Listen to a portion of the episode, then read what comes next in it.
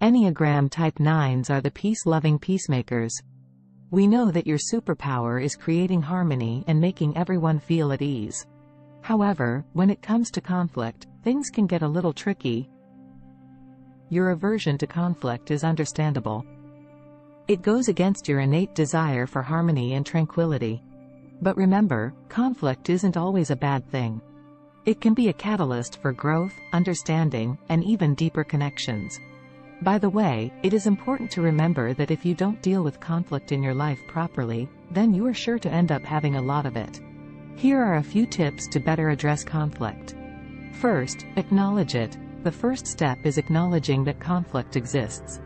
It may be uncomfortable, but ignoring it won't make it go away. Remember, it's okay to disagree with other people. Just because you have a different view or state a different view does not mean that you are creating disharmony. Second, listen actively. Hear the other person out. Try to understand their perspective. Your strength lies in seeing every angle. You already naturally do this, so this shouldn't be a problem. Next, don't be afraid to speak up. Express your thoughts and feelings honestly. You have a voice, and it deserves to be heard. The people who truly are your friends won't be upset if you share your opinions and feelings honestly.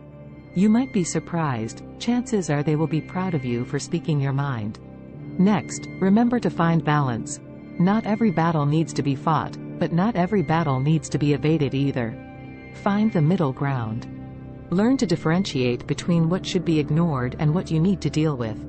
Next, seek help. It's okay to ask for assistance, whether it's from a trusted friend, mentor, or coach.